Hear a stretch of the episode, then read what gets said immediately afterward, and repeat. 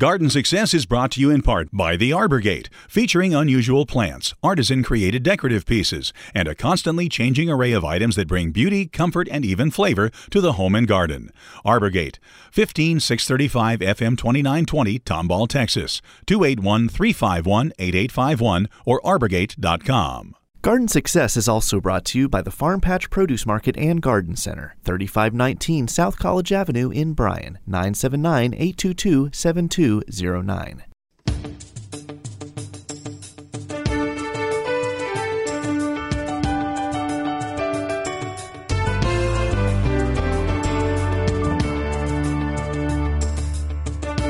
Welcome to Garden Success with Skip Richter the show designed to help you have a bountiful garden and a beautiful landscape. Call in now with your lawn and garden questions at 979 845 5689 or email your questions to gardensuccess at tamu.edu. And now, Texas A&M AgriLife Extension horticulturist Skip Richter.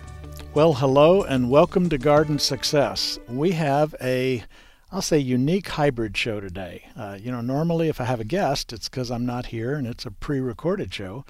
Uh, but today we have a guest and it's still a call in show. So please uh, give us a call at 845 5689 or you can email me at gardensuccess at tamu.edu.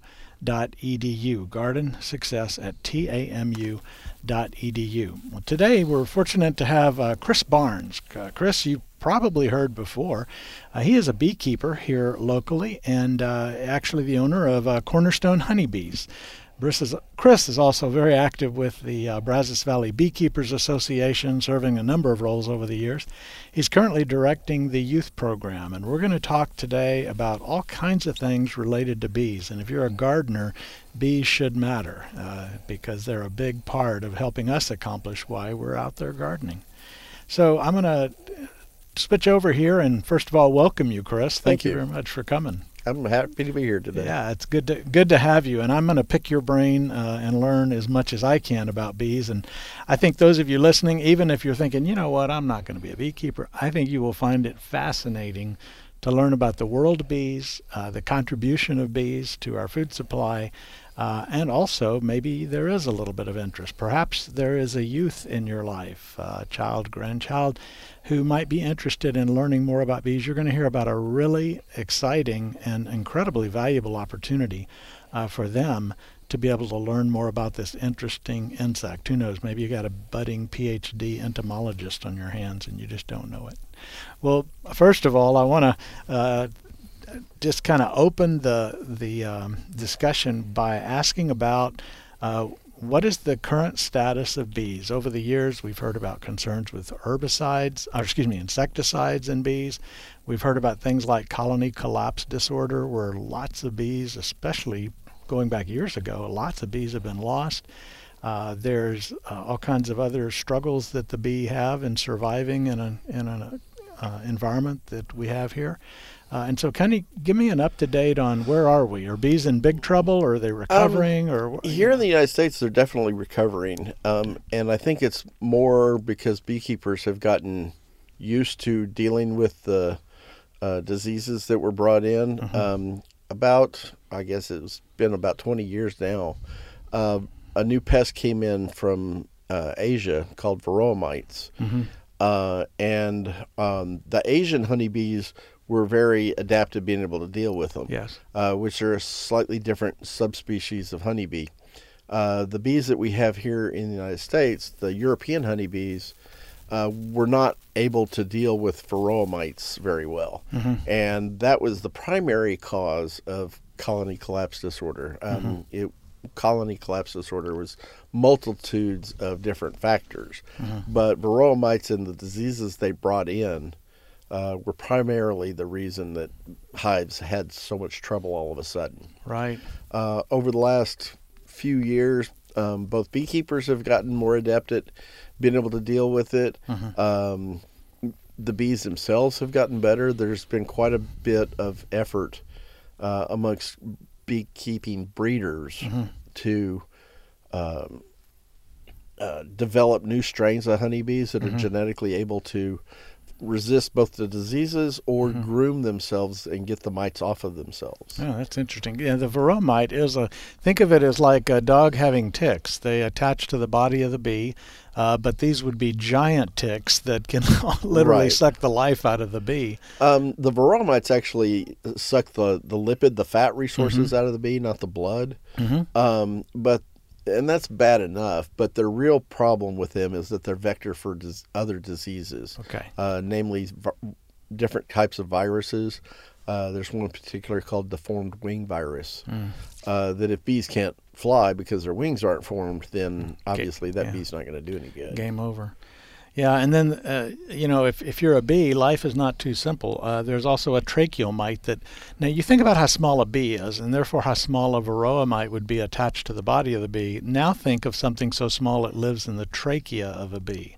Right. Um, That's amazing. There's there's many different types of mites. In fact, there's some kind of mites that feed on varroa mites. Well, that's nice. Um, they're at, for a little while there was some thought that they may be able to be a treatment for Mm-hmm. varroa mites, but they don't. They're not breedable in controlled populations to use as a treatment. okay. Um, I should mention that just in the last month, uh, varroa mites had um, not been in Australia, and they had very tight controls. Well, they Mm-hmm. just found some varroa mites there, and so now Australia is going through Oh, boy. some pretty drastic measures, uh, burning entire hives, colonies of beehives, to try to get rid of them. Right. Um, I don't know how well that's going to work. They probably, in the end, are going to have to go through the same thing we did here. Well, I hope it does, but we've learned uh, over the years uh, about entomology that, and and it's kind of hard to stop things. We tried to eradicate the fire ant when they started spreading across Right. the south, and we nuked the place, and it didn't work, uh, and it didn't stop them. Uh, so, but I hope that it works better for their for their sake, at least for the bees. Um, when when we're talking about bees and things, uh, pesticides also can play a part in their problems, and that is a place where I guess the connection of the professional beekeepers and the home gardener kind of can come together, as well as agriculture producers. Right. Um, I, I know personally for my garden, I have gone to not using any pesticides in my garden. Um, I, I also have some fruit trees on, on my property. Um, while the fruit trees are flowering, I don't use any pesticides. Now, once the the buds and the flowers are gone, then I can use some pesticides because the bees are not going to be attracted to those fruit trees. Um, it's just a, a measured response, though, that you need to be aware that uh, you don't want to do anything that's going to harm your bees. Okay. Um, now, s- most of the pesticides that we use these days, um, they will kill the bees that they come in contact with, but they kill them immediately. So that's actually a better situation because you don't have bees taking sublethal doses back to the hive, Right. and then bees become weak but not die. That that's not a situation you really want. Yeah. Now, a number of years ago, there was a study here in College Station uh, uh, looking at um, bees and the pollen they were bringing back in the summer, and the vast majority was crepe myrtles, which are all over town. Uh, crepe myrtles have the problem of crepe myrtle bark scale, and the only truly effective way to manage it is using a systemic insecticide going up into the plant. So you see where we're heading with this. Right. Uh, I was outside. I, I know this, but you know it was interesting. I was outside yesterday, walking through my yard, and I've got a big crepe myrtle, and I was looking around at the garden and stuff, and I, I was just hearing this just general hum, like from off in a distance, this low-level hum, and finally it kind of hit my brain that what is that? And I started looking, and I looked up, and that crepe, it was a white Natchez crepe. It was loaded with bees, and literally you could hear the humming as if you were standing outside a beehive. Uh, and it just drove home to me the fact that, you know, I've got some crepe myrtle bark scale, but I'm not really inclined to pull the trigger on a systemic. Not that it's going to wipe them all out overnight, but go ahead Um, and talk about the, that a little bit. Well, the interesting thing about bees, especially in the summer, um, crepe myrtles in particular are not actually that valuable of a food resource for bees. okay. Uh, the reason they're all over your crepe myrtles in the summer is because there's nothing else out there. Right, right. Um, for people that have chickens, Mm-hmm. if you go out and look at your chicken food you know, on the ground, you'll see bees on the chicken food. Uh, trying to get the powdered chicken food because basically the pollen is the bee's protein source. Uh, nectar is their carbohydrate source, and those are the 2 foods that they eat. Um, so in the summer, if there's crepe myrtles out there, even though it's not a very good food source, it's one of the only things available. Right. So they're going to hit it. They're going to try and get something to it. Um, one of the things that I'd like to try to do, and this is measured because bees forage over such a big area, but if you can plant other things that do provide bees with better nutrition, um, that flower in the summer, which that's the big trick, uh, then the bees will actually avoid the crepe myrtle and go to your other plants. Okay. Um, things such as um, uh, Mexican sage uh, or Texas sage, that's a native plant. Yes. They're very drought resistant. Um, they actually will flower every time we get a little 30 second rain. Uh, that will rejuvenate the plant and they'll flower in the summer. Um, Vitex, which is not a native to Texas, but uh, it's called a superstar plant because it produces so much nectar and pollen.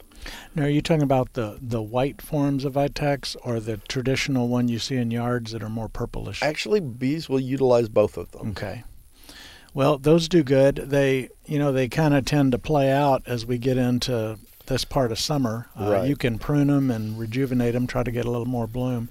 I've noticed that um, basil blooms are really attractive, and there's a basil called um, African blue basil, and it makes a big bush. I mean, it it'll be three and a half, four feet high eventually, or could be.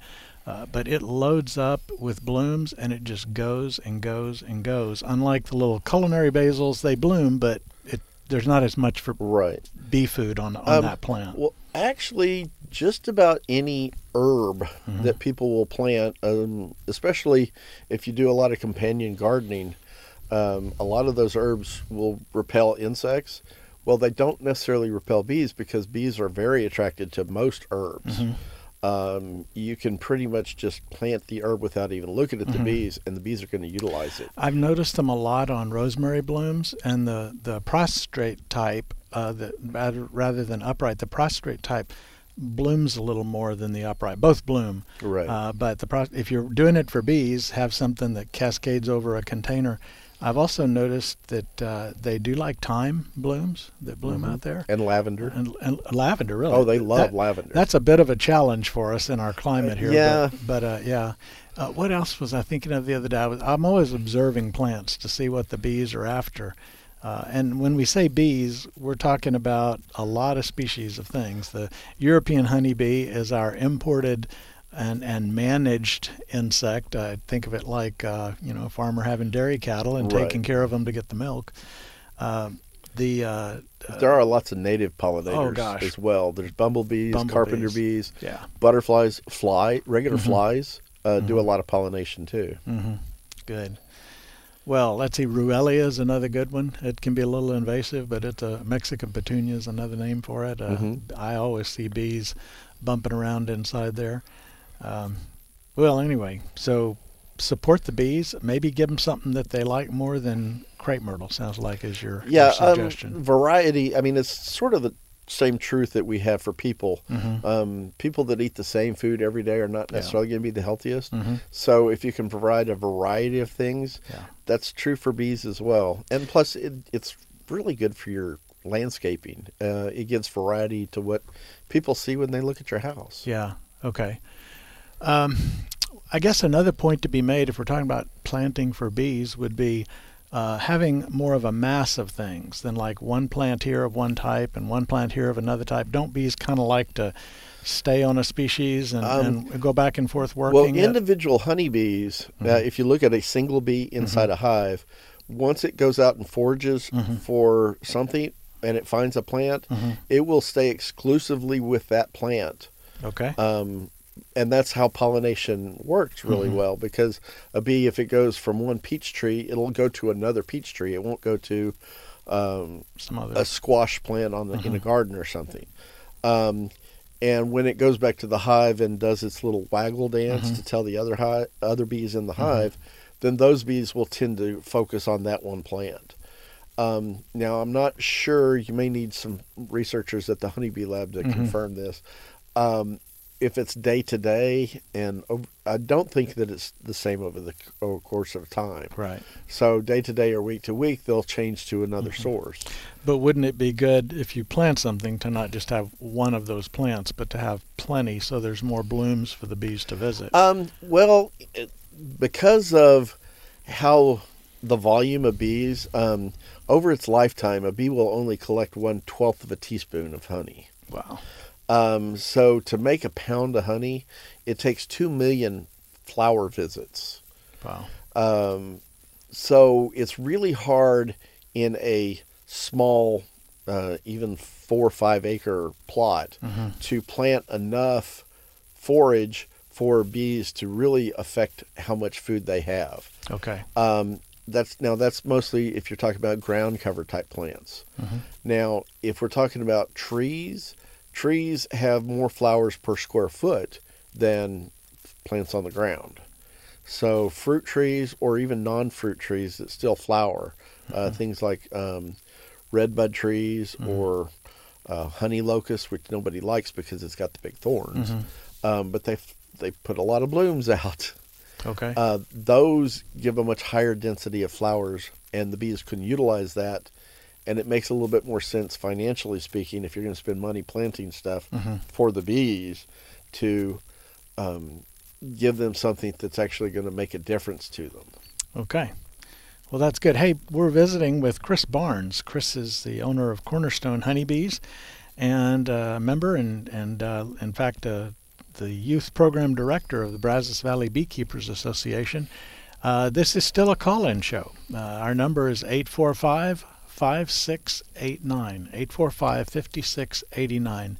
If you've got a bee question, or if you just want to talk a plant question, we'll take both. Uh, give us a call, 845 5689, or email me at gardensuccess at tamu.edu. And for those of you who have emailed in this past week, uh, I may be a little slow getting back to them. I've been gone, and uh, we're kind of busy doing some other things today here. So uh, just be patient, and I will be getting back to you on the email. But if we if we get a B email, I'll go ahead and call that one out right away. Uh, so this is your chance to uh, get a lot of information from a bee guru. So Um, before we leave the, the topic, if we are going to leave the topic of planting for bees, yes, Um, I should mention that if you're going to plant something anyway, uh, for example, um, I have three acres of a pasture behind my house that I love to go out and dove hunt. So if I'm going to plant something for other species, then it's good to think about bees for those other species too. So Okay. things like sunflowers or um, uh, uh, buckwheat that put provides a lot of seeds for for bees or for birds or, or forage for deer and other wildlife. okay, Um, then you can kind of mix your purpose and it becomes a little bit more of a, a financially making sense. If that's a good way to put yeah, that. get more bang for your buck. Make more bang for your buck. That's the right way to put it. Okay, good. Well, that that is good advice for sure. Well, I'd, I'd like to talk a little bit about some of the upcoming events with the Brazos Valley Beekeepers. Oh, looks like we got a phone call we need to take. So let's go ahead and go to the phones and talk to Sarah. Hello, Sarah. Oh, excuse me. Uh, I think I have the wrong call. Who am I speaking to? To Wayne. Wayne. Thank you. Hello, Wayne. Hey, Skip, how's it going? It's going well. What's up? Uh, I don't have a bee question. I have a plant question. Okay. I have uh, I planted last uh, fall some calla lilies and nursed them through pretty cold winter that we had. And in the spring, I got a nice blossom off. I, I split them up into three different units and got a nice blossom off of one, and they have just collapsed on me. Is that due to the heat, or do they go dormant in our climate, or what's the deal? I'm new to callas. Well, the hot and dry is really hard on calla lilies. They do not like dry at all. Uh, definitely not a xeric species. I see them growing in Houston, which is pretty hot as well and muggy. So, uh, although 100 degrees, you know, it's kind of like the bet's off for a whole lot of plants. Uh, when temperatures get that high, a lot of plants have trouble with photosynthesis and respiration, which is part of their survival. Uh, so I, I wouldn't rule heat out completely. But uh, especially if they dry out a little bit, or and this is kind of counterintuitive, but if you overwater them in the heat, if roots don't have good oxygen, the heat is putting ultimate demands on a plant. So if you had a waterlogged soil, a plant would survive better in cooler spring weather than it would in the heat of summer because the demands are less because that waterlogging kind of shuts them down. The roots can't get oxygen. So either too dry or excessively and consistently waterlogged, uh, it can both be a death knell for those callas. What would you recommend that I do with them uh, since they don't have any leaves? I mean, they're they're back down to the ground. Should I dig them up, see what they're looking like, or leave them alone? Or yeah, I would leave them alone. Are they in a, a bright shade, or are they in uh, deep shade, or full sun, or what? Uh, I've got two of the three are in very bright sh- uh, sun, uh, bright light, and one of them gets uh, full light for a couple hours a day. Okay. In the evening that that sounds like a pretty good exposure, especially the bright light part. Uh, you know, when we're dealing with this time of the year, full sun's a little rough on them. Under ideal conditions, they can survive it, but uh, so I don't know. I, I would leave them alone. I don't think I'd go digging because then you're just adding another issue for them to have to deal with. Okay. Yeah, you can't dig them up without breaking a lot of roots off, and so. Yeah. Now, uh, is there any reason to ever dig them up? Not that I know of, unless you just want to divide them and put them in other places or share them with friends or something like that. Okay. All right. All right. Well, that answers my question, and maybe I'll give you a call in the in the in the fall and, and tell you they're doing all right or they're dead. Yeah, give me a report back. I'd like to see how they do for you. Okay. By the way, are, are, are yours kind of a pink or a lavender or, no, or they're white. White. Okay. All right. Thanks, Wayne. You're welcome. Bye. Bye bye.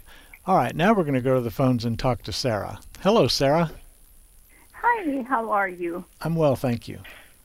First of all, I want to, I so appreciate you and KAMU for doing this program. We're big supporters of uh, KAMU. Well, thank you and for I'm that. calling, I'm call, and I wish more people will call to support you guys. Um, um, the reason I'm calling is I'm calling for a friend and they had a tree in their front yard that was going the roots were going all over getting into their plumbing. Okay. And she's been asking they had to take everything out but they've been asking me what can they plant? Now she's ready to put plant some trees. Do they have a home septic system or is this a commercial sewer line for the city? uh, it's for the city. The okay. Yeah, they're okay. yeah they're in town. Well, that line shouldn't leak, and it shouldn't have openings where roots can get in. Now, mm. sometimes you can have a root growing beside a line, and the root gets bigger, and over many years, it will you know start to press on and perhaps crack a line, depending on what it's made out of. Uh, but mm-hmm. but uh, roots get in where they they have a leak, and they will find their way in, and then they proliferate mm-hmm. inside and clog it up. You can run your little you know store-bought Roto-Rooter machines, and we're not talking about the hand crank. We're talking about a motorized one, in through mm-hmm. there, or hire someone to do that periodically. You can also put some crystals of, uh, I believe it's copper. It's a copper, copper sulfate or something. Crystals down, flush them down the line, and that will burn the tree roots uh, in the line. It won't kill your tree. Uh, just doing it according to label, uh, and then they in that moist, humid or whatever um, microbially rich environment, they rot away pretty quick. But uh, mm-hmm. it's best to just find out what's wrong and get the line fixed if that's the case. It uh, is an old house, so you know it's yeah, like well, a really old house. So that could be one of the. It, it, may have a clay line. It's it's possible that yeah. there's a clay pipe under there or something if it's really mm. old. That, but uh, they have cut down the tree and everything, but they do want to plant some more. So do you you have any? She was like, please ask. Well, that that is a that's not gonna. That's yeah, a wide open, I'm, pretty wide open I question. I always, I always say people uh, when they ask for uh, recommend a plant, it's kind of like giving me your credit card and saying go to the mall and buy me clothes. I'm not sure where to start. Uh, I need a little more. Do they want a small tree, a big tree, a blooming tree, a deciduous tree, an evergreen tree? You know, and we can certainly recommend some. Maybe have mm-hmm. them uh, either email me here or email me at the extension okay. office or call, and we can send them some materials that give them some of the many options. But it would be helpful to know exactly what it is they need. Chris, did you have a A- thought? As a beekeeper, I would like to see them plant flowering trees that bees are going to use. There you go. There you go. That Yeah. that is another very good option.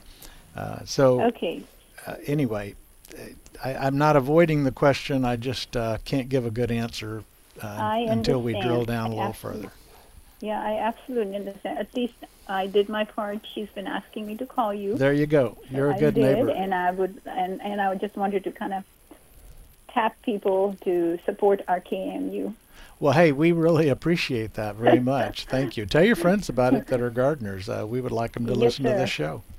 Yeah, Oh, we, we, my husband never misses your show. Okay. Well, thank you, Um, Lisa. I appreciate that. Yeah, thank you. All right. Um, have a great day. You thank too. you. Bye bye. Bye bye. All right. Uh, now we got a question from Lisa. Hello, Lisa. Hello. I just called Sarah Lisa. How is Lisa? That's okay. That's fine. Um, I'm on a couple of lines here. Um, things thinking about with the bees. Um, he's talking more about honeybees, but what about like um, singular bees? I, I've got Duranta in the back, and I've got a blue salvia in the front that are always hit by the different forms of maybe some solitary bees. Yes. Um, but then up there, and I am, I'm in Cypress. So, but I do a lot of stuff with friends up in Bryan, and I've been looking for trees to plant up there that are flowering. Well, Chris, so, why don't you? what is the best bet? yeah. Um, well, different kinds of bees will use different plants, mostly based on the the flower construction, um, a little bit uh, to the flower color too. Um, honeybees do not see, excuse me, into the red spectrum very well. They see more into the blue and the ultraviolet. Um, I don't know about the solitary bees, but I think that they can see more of the red spectrum than honeybees do. Um, but there are, like, for example, roses. Uh, the flower construction for a rose, uh, the petals are really big and really dense, and generally you never see honeybees on roses because the bees can't get down to where the nectar is. Um, bigger bees, such as um, bumblebees, carpenter bees, uh, things like that, their proboscis is much longer so that they can actually reach down and, and get those. So those type of bees will use um, flowers such as a rose that has a bigger petal construction. yeah. That's And the same is true for whether you're talking about trees or flowers in your uh, ornamental flowers or even plants in your garden. Uh, there are some garden plants that the flower is more adapt to uh, the bigger species of bees. Uh, tomatoes, for example. Uh, you don't see very many honeybees on tomatoes, and it's mostly because of the construction of the flower. Did that answer your question, or do you Uh, have? I think she was asking about recommendations for trees too. Okay. Yeah, but I really would look for that tree recommendation as far as what's going to be a good flowering tree. That, of course, I mean, is it going to dump stuff all over the place? You know, like if I'm thinking about a Mexican plum, I'm thinking about Right. things that Um, would be good.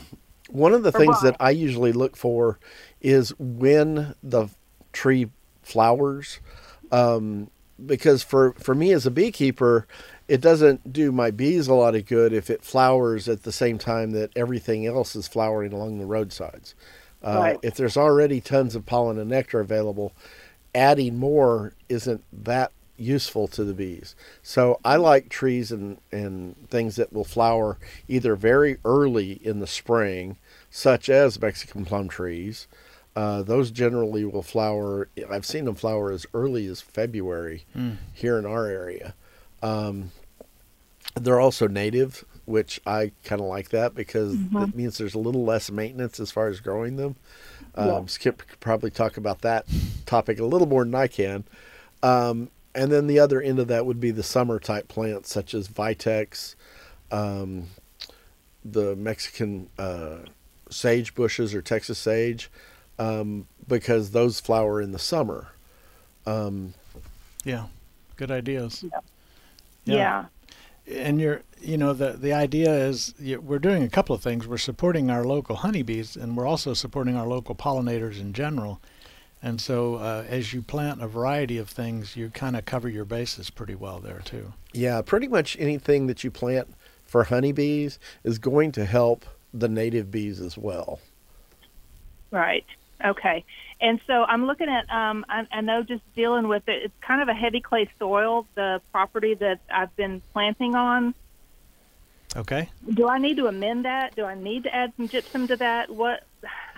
It's just been very difficult. Are, are you talking about a landscape planting, or is this more of a natural area? It's a landscape. It's a home, but it's a large lot, very large lot. Okay. Okay. Off off of Texas, um, kind of Villa Maria, Texas area, and lot, lots of trees were there for a long time. They've died out. It's time to try to put some more in there, and I'm Right. trying to do more native to the area. Well, and I, you know, I can hardly I can hardly talk about pl- um, growing plants without starting my sentence with add compost. But Oh, when we're talking about truly native plants, then they're going to do what you don't need to add compost for a post oak to grow. You know, we don't need to Right. add compost for yaupon to grow. And a lot of a lot of the natives, uh, post oak's not a good bee bee example, but I'm just, it's just the point I'm making is the answer to your question depends on what you're going to plant, and if possible, choose natives, choose adapted plants. Sometimes things are not fully native, but they're adapted and have good features. Uh, but um, choose those kinds of plants so you're not having to baby them along, because as you move from you know, a flower bed toward uh, upward into perennial shrubs and trees, even if you amend the soil early on, that's fine for flowers because we're replanting all the time. But when you get into a tree, that early amendment isn't going to last more than a year or two, and then and then it's got to live in what you planted it in. So Exactly. uh, that's another reason to select those kind of plants. okay. Okay. I do want to mention uh, something, and there is a, a website called pollinator.org, and pollinator.org has uh, across the nation these very helpful guides on planting for pollinators. And uh, the um, there's one that there are two of them that cover Texas. One of them is um, covers uh, Texas and Oklahoma, and the region is called the Prairie Parkland, the Prairie Parkland.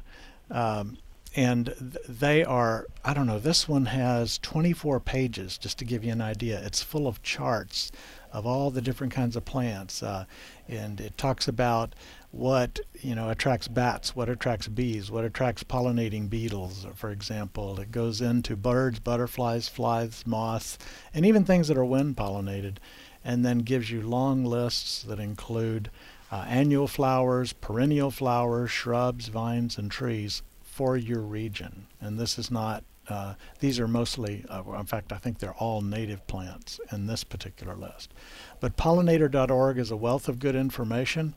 Uh, and I'm just going to, this is just an example. Uh, you can go down to a chart that has habitat requirements uh, for plants. And so catalpa, uh, the large carpenter bee, uh, is especially fond of catalpa.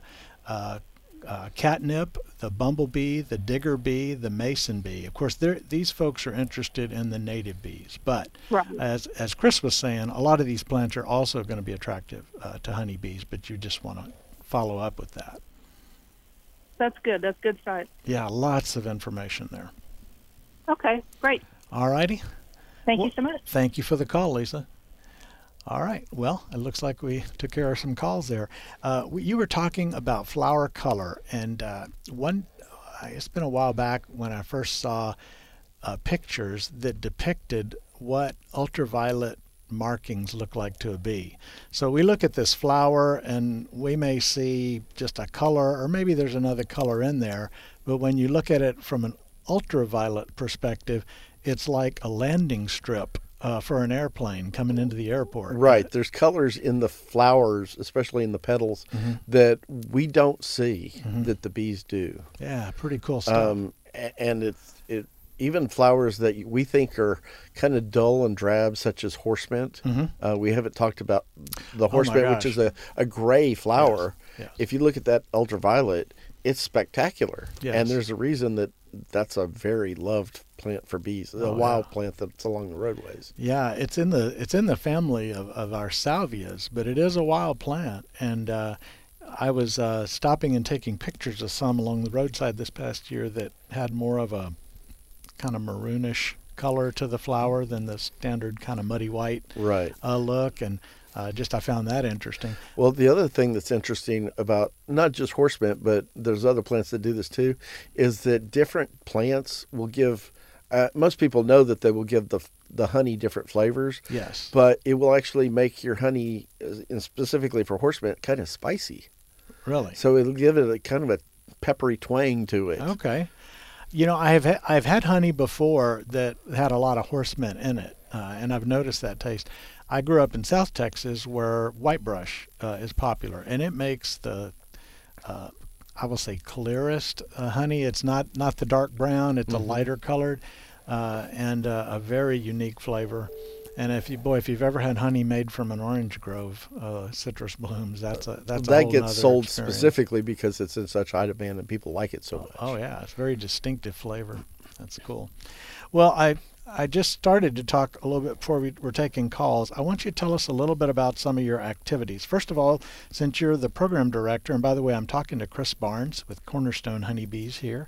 Uh, uh, since you're the program director of the Brazos Valley Beekeepers Association for your youth programs, tell us about the youth program, and I believe it begins in August. Yes. Um, the youth program, um, back when our club first started back in 2014, uh, one of the things that we decided early on was that we wanted to, as a, per, a part of our mission, was to train the next generation of beekeepers.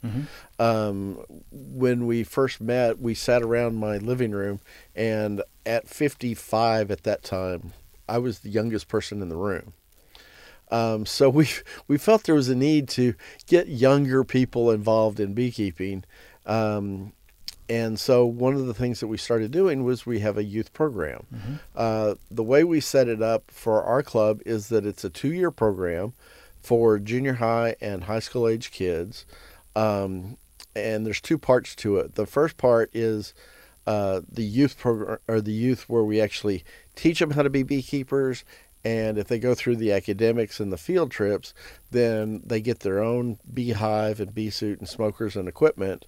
Uh, it's about seven to eight hundred dollars worth of stuff that they get as for being part of the program. Wow. uh, and we set them up with their own hive of bees and we set them up with an adult mentor in the club. So there's one-on-one instruction at that point uh, so that they can learn to be beekeepers. They, it's their bees.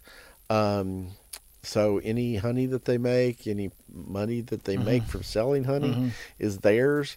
Um, and then the second year uh, we have a new set of uh, academic classes that they go through, kind of a little bit more in, in depth and more advanced.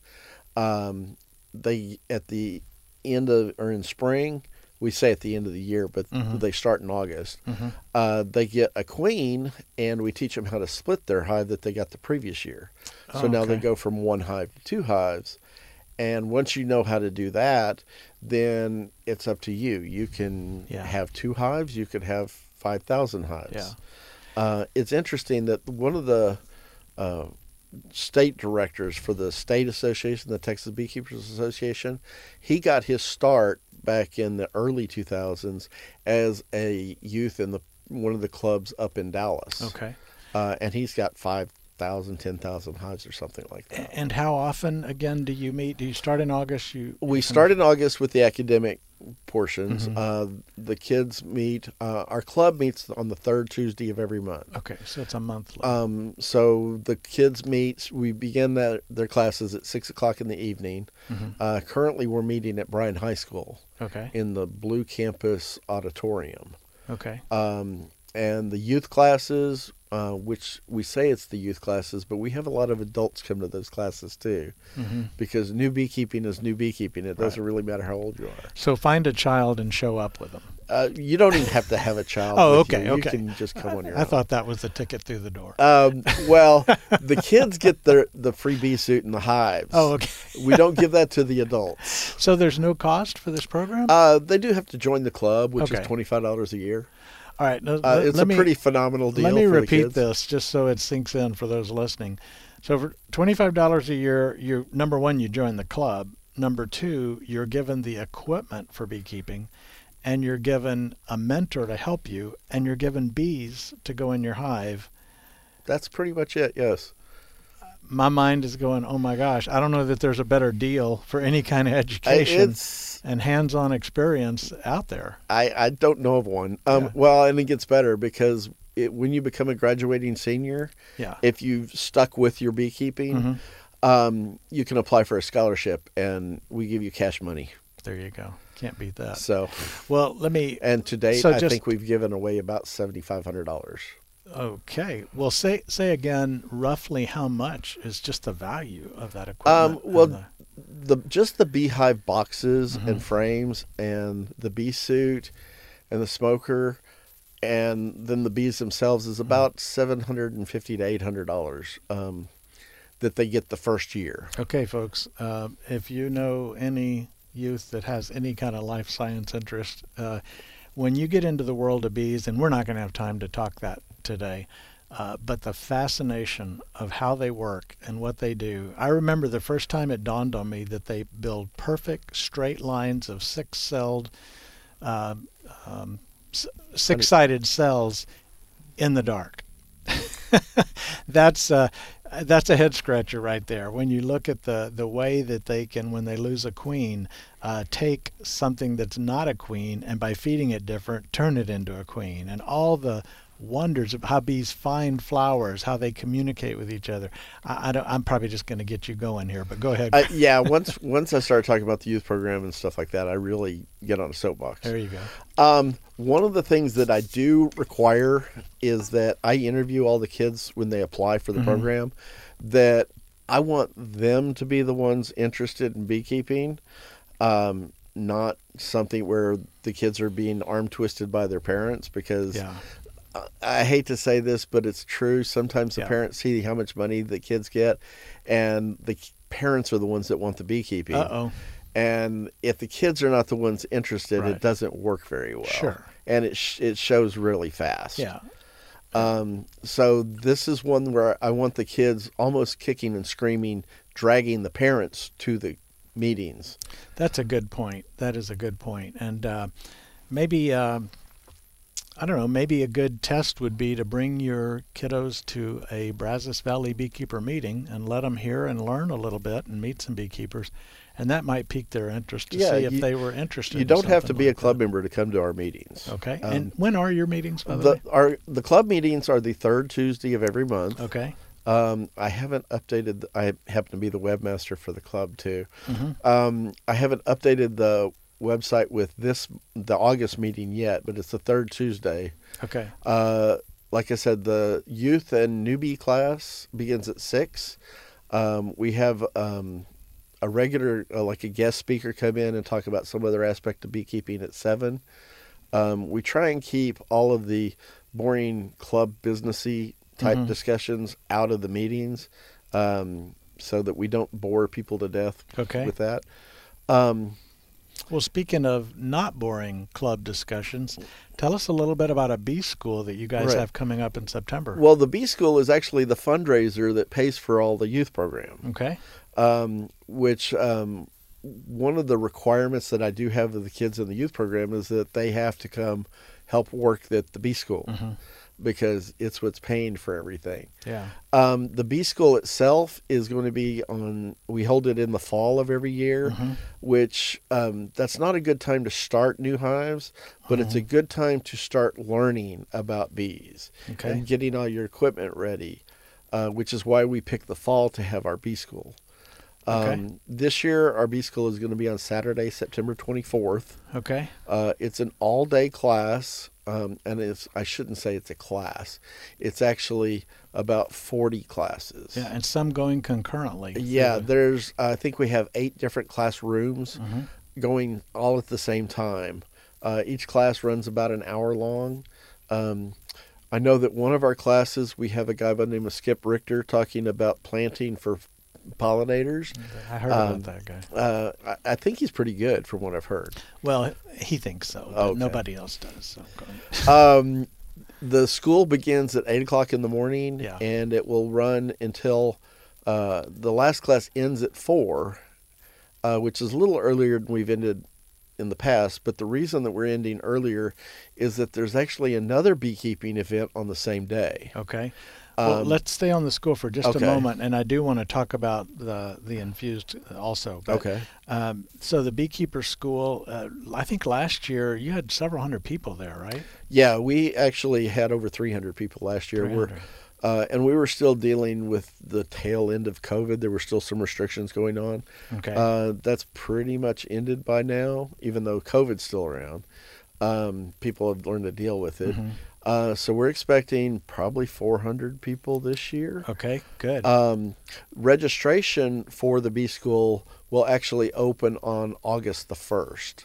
Uh, we're not taking registrations for Okay. it yet. Um, it's going to be through the club website, which is uh, www.bvbeeks.org. dot org. B V B E E K S stands for Brazos Valley Beekeepers. Okay. So dot org. And so that uh, after August first. yeah, on August first we'll ha- open the registration. Okay. Uh, registration is going to be, I think, it's the same price as it was last year. We were able to keep our costs Mm-hmm. the same. It's seventy dollars for an individual. Mm-hmm. Uh, I think one twenty five for a couple. If you have kids in tow that are twelve and up, they're fifteen dollars a piece. okay. Uh, that just pays for their lunch because lunch is included with the registration. okay. Um, and then we have some. When you go to register, there will be other things like we have a, a deal with one of the major supply, beekeeping supply vendors Mm-hmm. that you can buy some supplies at a fairly heavily discounted price. Okay. And Um, that's Saturday, September 24th, and it, it begins and ends. Uh, the doors are going to open at seven. Okay. Uh, classes begin at actually I should say at seven forty-five, and when we have our big get-together meeting. Okay. Um, And, and uh, it will end at four o'clock in the afternoon. At 4 o'clock. So now let's move on to the next thing you were going to tell us about. That's This is B Day for Yes. the Brazos Valley. So what's next? After Um, the, well, the reason we're ending at 4 p.m. is because um, there's a company named Bee Weaver. They're a big commercial operation uh, just south of Navasota that is having their own event on the same day. Uh, Their event begins at 4 p.m. Mhm. uh, and it's called Infused. Um, and uh, I think it's uh, don't get me quoted about the price. There is a link to them Okay. on our registration page as well, Mhm. but uh, I think it's like five dollars to attend, Mm-hmm. and it's basically they will talk about how to do infused honeys, uh, how to do things with wax. They'll have some uh, hives that people can stand in a screened-in enclosure and look at the hives. Mm-hmm. Uh, and then in, toward the evening, there's going to be a honey cook-off. Uh, and if you want to sample the honey cook-off, I think those tickets are like fifteen dollars a piece. Okay. Uh, well, that that's cool. I actually went down there for the first time uh, this past month with family, and we visited the meadery. Is a meadery the proper Yes, Wallflower Meadery is Yeah. part of Bee Weaver. Uh, and I was the first thing I was struck by were how many. By the way, mead is honey made or uh, alcohol made from honey. Uh, Right. uh, would you call it a wine? Or? It's kind of somewhere between mead? a wine and a beer. Okay. Um, it's more of a wine than it is Yeah. a beer. But they had a dozen different kinds of, of, of mead type honey, and uh, a lot of it, I guess, is infused, right? You could, Yes, yeah, You the- could pick a lavender, you could pick a citrusy, lemony kind yeah, if you make mead just straight from honey, Mhm. it tends to be pretty potent stuff, and Mhm. it doesn't actually the flavor's not that good. I'll be honest. Um, but when you start infusing it with other flavors, then it gets to be pretty tasty stuff. Well, I actually made a gallon of mead after last year's beekeeper school. Uh, our local homebrew store was there, and they'll have a booth again, by the way, uh, with selling some of their supplies, I believe. I don't know if they're coming this year. Oh, is that because, right? Because that's one of the things that's going on at Infused at Bee Weaver. oh, okay. So we're Okay. kind of patching or matching, mixing Yeah. and matching the different. Well, offerings. anyway, I just had a gallon jug, and uh, you know, made made the mead from that. Uh, I know I know how to do winemaking and beer making, but I did everything wrong. I left it in there too long. I didn't siphon it off of the yeast dregs, and then when I went to siphon it out, I accidentally bumped it, and the cloud of yeast dregs went up in the mead. And so I thought, okay, this isn't going to be any good. It was great. I mean, it's kind of hard to mess it up, in my opinion. So I, I didn't know to infuse it, but I thought it was pretty good. it, it if you're used to making your own beer or Mm-hmm. your own wine, it's a whole lot easier than if you're brand Yeah. new to it. I've made one batch, Yeah. and I have to admit it wasn't very good. okay. All right. Well, that's good. Okay. So, boy, September 22nd, Saturday. 24th. Uh, 24th. Wow. September 24th, Saturday. Uh, beginning at First Baptist Church in Bryan with the Bee School. I assume it's Mhm. at First Baptist again. yes, it is. And then it goes to about four, and then shifts down to Bee Weaver and Navasota for the infused event, a separate event down there.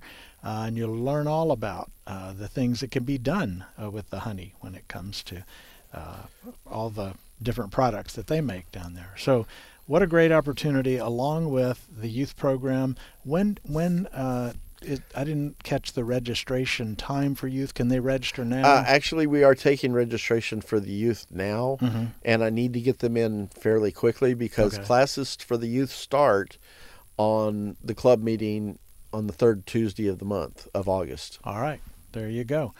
Uh, so if you're interested in that, you can go to bvbeeks.org Yes. and find out more and get a hold of Chris Barnes. Uh, we probably have time for another call. If someone would like to give us a call about bees or plants today, we'd be glad to do that.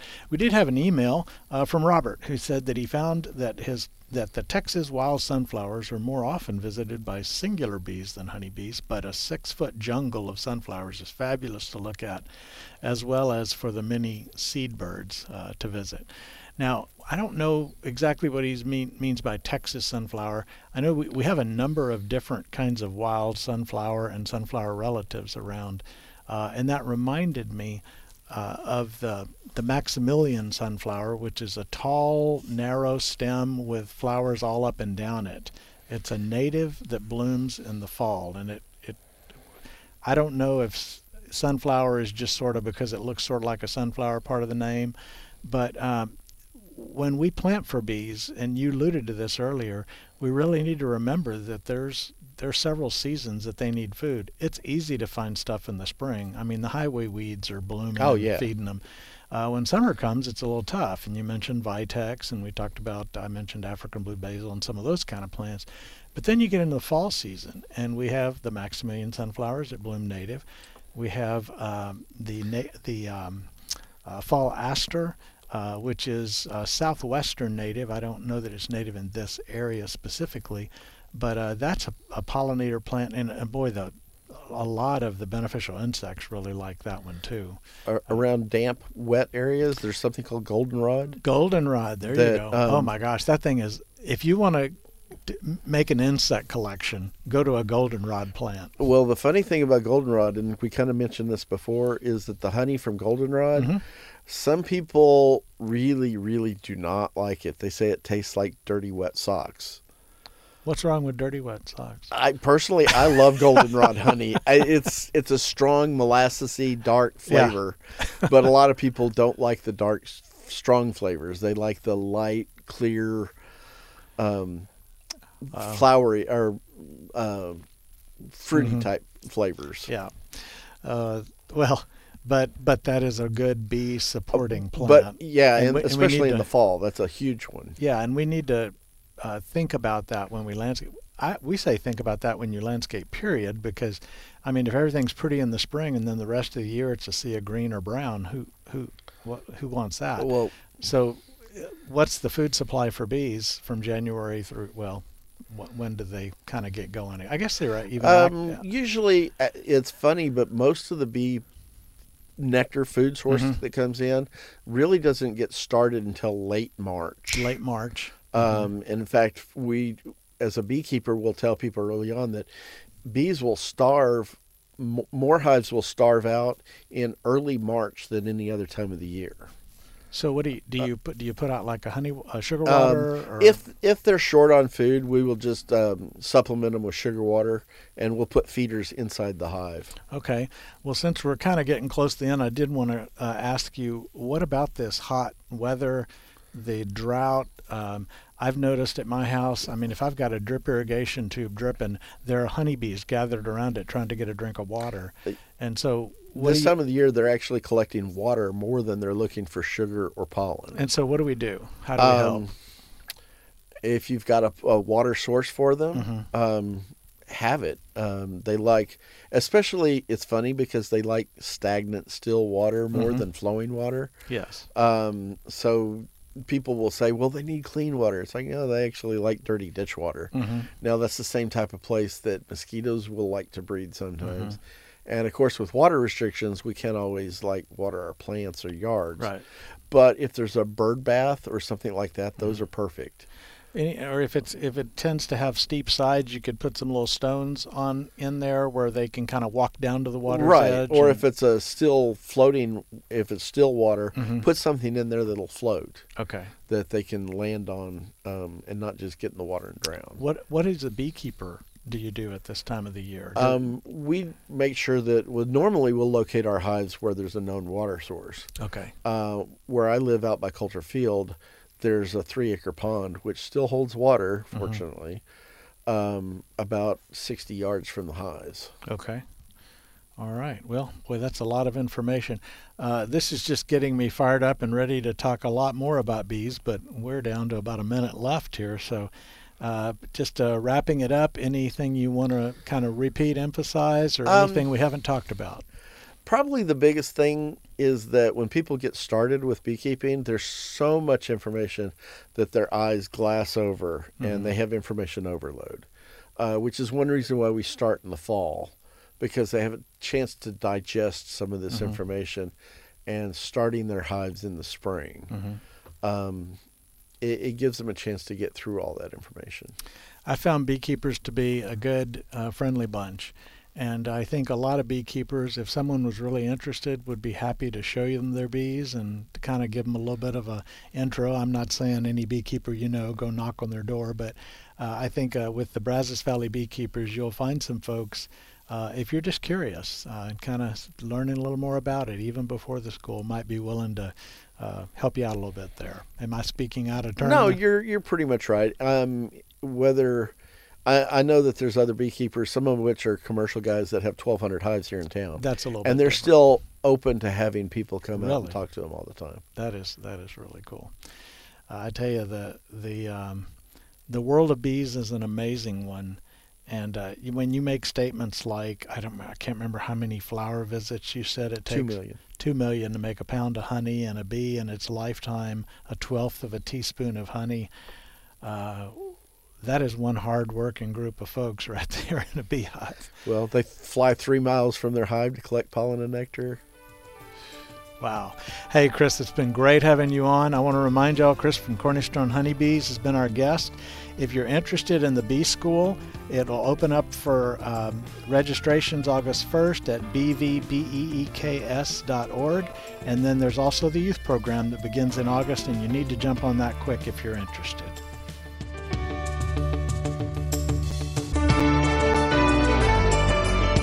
You've been listening to Garden Success with Texas A&M AgriLife Extension horticulturist Skip Richter. Join us again next week as Skip discusses your questions about gardening and landscaping in the Brazos Valley. Garden Success is brought to you in part by The Arbor Gate, featuring unusual plants, artisan created decorative pieces, and a constantly changing array of items that bring beauty, comfort, and even flavor to the home and garden. Arbor Gate, 15635 FM 2920, Tomball, Texas, 281 351 8851, or arborgate.com. Garden Success is also brought to you by the Farm Patch Produce Market and Garden Center, 3519 South College Avenue in Bryan, 979 822 7209.